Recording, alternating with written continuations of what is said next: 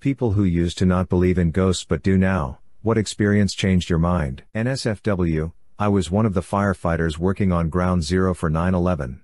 I lost two of my buddies, and it still haunts me to this day. As I was making my way through the rubble, I heard someone screaming. I bolted to wherever I heard the sound, and only found a twisted body on a rebar. The body was burnt and pale, and it looked like it had been there a while. I watched a firefighter walk up the rubble towards me, and hug me. I was confused, but I understood why he wanted a hug. I hugged him back, and when I opened my eyes, there was no firefighter. I stood there, holding a helmet. I don't know how I got this helmet, but it was in my hands. The golden eagle on the front had been bronzed, and a hole through the side of the helmet, with dried blood around it. I was holding this helmet in tears, while in front of an impaled civilian. I did some research, and the firefighter that I hugged had apparently died three hours before I saw him. I still have that helmet, and I will never forget the hug the fallen firefighter gave me.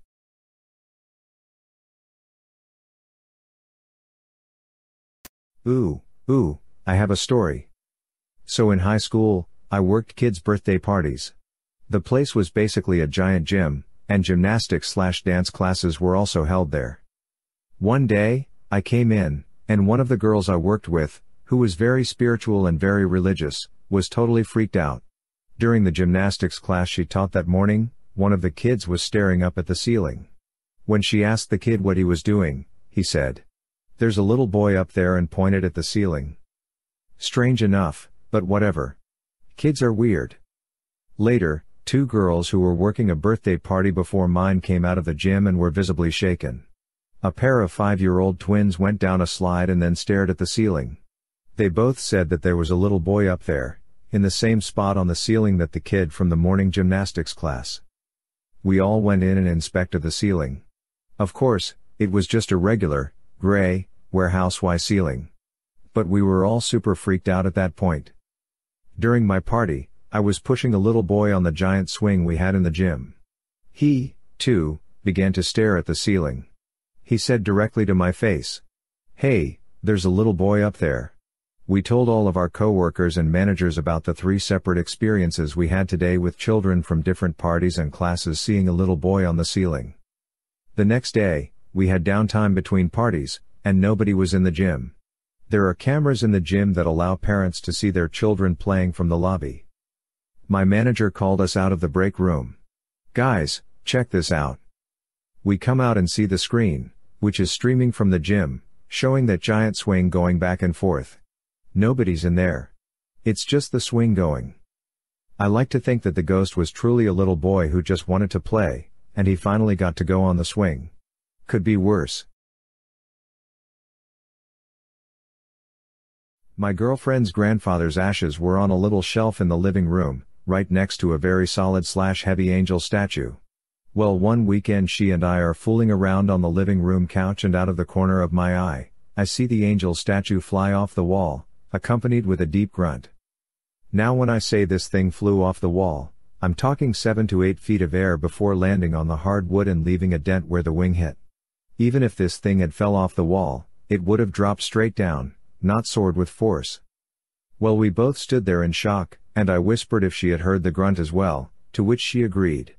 So we both booked it for the day. Well, that night at dinner we told her parents what happened, leaving out the naughty bit, and Megan's younger sister burst into tears saying she had seen a dark figure at the foot of her bed the last couple's nights but didn't want anyone to think she was crazy. Grandfather that died had mental health issues that caused a lot of pain. Valp, after that day I was a believer. A while after my grandma died my mom and I were looking at a photo of her we had on a shelf. She was never a nice person.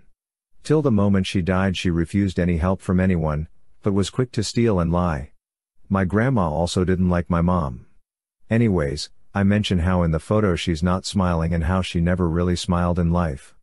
My mom agrees with me and then the glass cracked straight across my grandma's lips in the photo. My mom took the picture down the next day. My wife and I swear that our daughter used to talk to ghosts when she was a toddler. She was an only child at the time. First instance I remember, was her telling me that she was talking to Nana. That's what I called my grandmother, who passed about 15 years before my daughter was born. My daughter was young and so I hadn't even talked about Nana to her, so I showed her a picture and asked who she spoke to. There were four women, three of which I didn't even know, but without hesitation she pointed to my Nana. Okay, no biggie. Some months later, my wife and I are trying for baby number two. After my wife gets pregnant, my daughter is sitting next to her on the couch and puts her head on her belly and says, Mommy, there's a baby in there. Okay, maybe that's coincidence. She overheard us saying something. A few weeks later, my wife miscarries.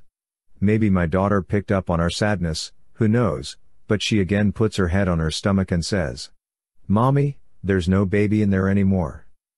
Then, several months and one more, very early, miscarriage later, my daughter tells us. I was talking to my brother last night and he said that my sister is coming to live with me soon. Again, she's an only child and had no, living, brother. We were still trying at this point, but had not taken any tests. We picked one up that night, and sure enough, pregnant. When time came to reveal the gender, I wasn't even interested. My daughter had already said it was a girl. Sure enough, I have two daughters. I still don't believe in ghosts, but I did have a strange experience. I had a cat who I found in a ditch many years ago. She was cute and I pet her, so she followed me back down the train tracks about a mile to my home. I opened the door for her and she went in. She was offered the opportunity to go back out, and did for a moment but then came back in. She was mine forever. I've had many pets over the years and loved them all. But this one was different. She wanted to be near me all the time. I'd often said I'd never had a cat who made me feel like my personal space was being violated before. She followed me up to bed every night and purred me to sleep. She died fairly quickly. I barely even had a chance to say goodbye. I knew she was ill, having been diagnosed with hyperthyroidism, which cat owners will know is not a good thing to hear. Although progress has been made, ask your vets about the pens. They've worked miracles for my current cat who also has it. They vomit their food up and waste away slowly, eventually succumbing to either congestive heart failure or kidney damage. She had taken a turn for the worse and I thought her treatment wasn't working. On examination, they found tumors in her stomach and liver. She had been dealt a mortal blow and was only going to suffer harder and harder. In the most painful one I've ever had to deal with, I put her down and she even meowed one last time before the end. I forgot to mention that this cat was also the most talkative I've ever had. She frankly wouldn't shut up, I buried her in the yard to keep her close and tried to go to sleep, completely beside myself with grief. As I lay down, I heard something, familiar. I live in an old house and my bedroom doesn't have a door, so I installed one of those plastic sliding doors. The slats it's made of make a telltale clacking sound when they're disturbed, like they did when a cat pushes in between them and the doorframe. I heard this, and a moment later, I felt the foot of my bed compress, and could feel the mattress deform around my feet, up beside my legs and roughly to my hips. I looked. No cat. I don't know how to explain this. I don't believe in ghosts and I'm sure grief can cause some pretty significant psychological disturbances. A quick perusal of my post history will very quickly show I am anything but cuddly, but I was absolutely in the kind of deep grief where one would expect that as I love that cat more than basically anything else. Even typing this now, years later is making my eyes well up with sadness for my lost friend. I could write off the sound of the plastic slats as a breeze or a hallucination. Older members of my family said they saw my father after he died and I've read about grief-induced hallucinations before. But to feel my mattress deform like that, in exactly the way she used to circle my feet and come up beside me. I don't know what to think. A few weeks after we put our dog down, I felt the compression of footprints walking next to me along the mattress, like she used to do when she wanted to cuddle. Was comforting in a way but also scary and confusing. Worked at a public pool, I would work alone after hours cleaning the building and the pool. One night around 2 a.m. I'm cleaning the change rooms. The pool has been closed for four hours at this time. I hear the sound of a child's laughter and bare feet running across the pool deck. I go out and scan the area, there's nobody in sight. The doors are all closed and locked, there is nowhere a kid could be hiding. No wet footprints on the pool deck. I recheck the doors and the security monitors. I am the only person in the building. It was unsettling,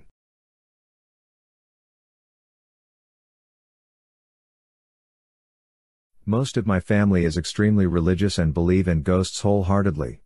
Most of them claim to have seen something paranormal at some point in their lives. I wasn't very religious, and I always thought to myself, if I haven't seen it, then it's not real. That changed during my senior year in high school. I was dog sitting at my great aunt's house while she was out of town for a few days. A little after midnight, I'm watching a movie and my aunt's dog starts barking like crazy and runs up the stairs at full speed. The dog was small, but fierce.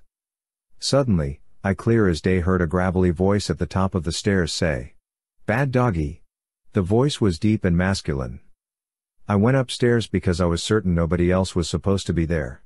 I looked around and there was nobody in sight. The dog was still barking at something that I couldn't see. She was just barking at an empty hallway. That's when I heard footsteps walking away from us down the hall and into my aunt's bedroom. I could hear the footsteps, but I couldn't see anybody making them. I noped the F out of that house with the dog and went outside in my car. The dog and I slept there for the night.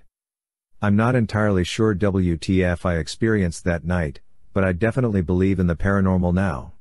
I never told my aunt about what happened, but apparently my great uncle, her husband, had died in that house a few months after I was born.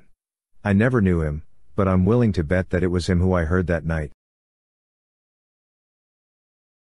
I was visiting my mother after my dad died. She went shopping with her sister and left me alone. I heard my dad as plain as day up in his room. He got up from his computer chair, walked over to the door and opened it.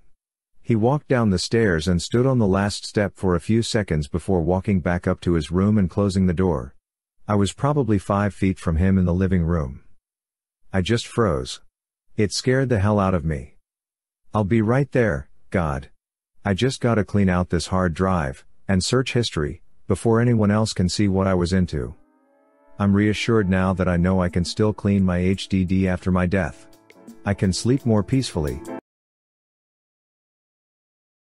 When I was about 10 to 14 I had terrible insomnia.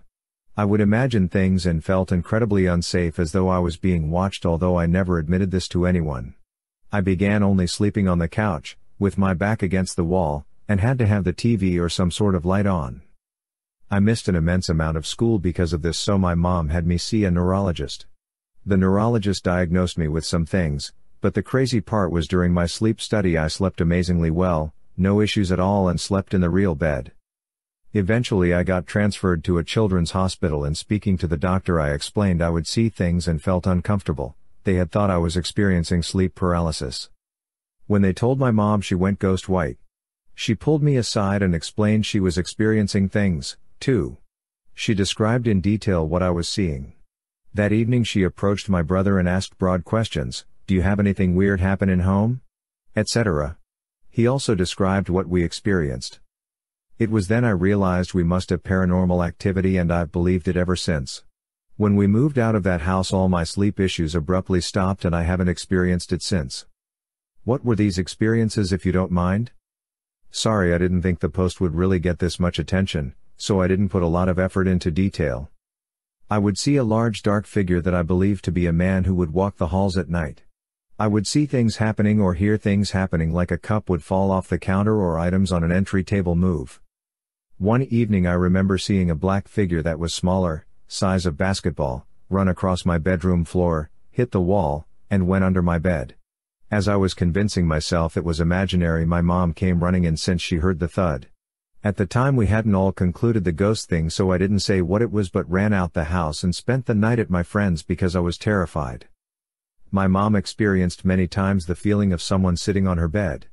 She said she'd think it was one of us and look, but there wouldn't be anyone there, just an indent as if someone was. There's more, but I'm at work, my break's over, I'll have to keep typing later if there's interest. I saw a reflection of myself at the end of a hallway in a friend's apartment building, only he told me the day after there was never any mirror in the hallways.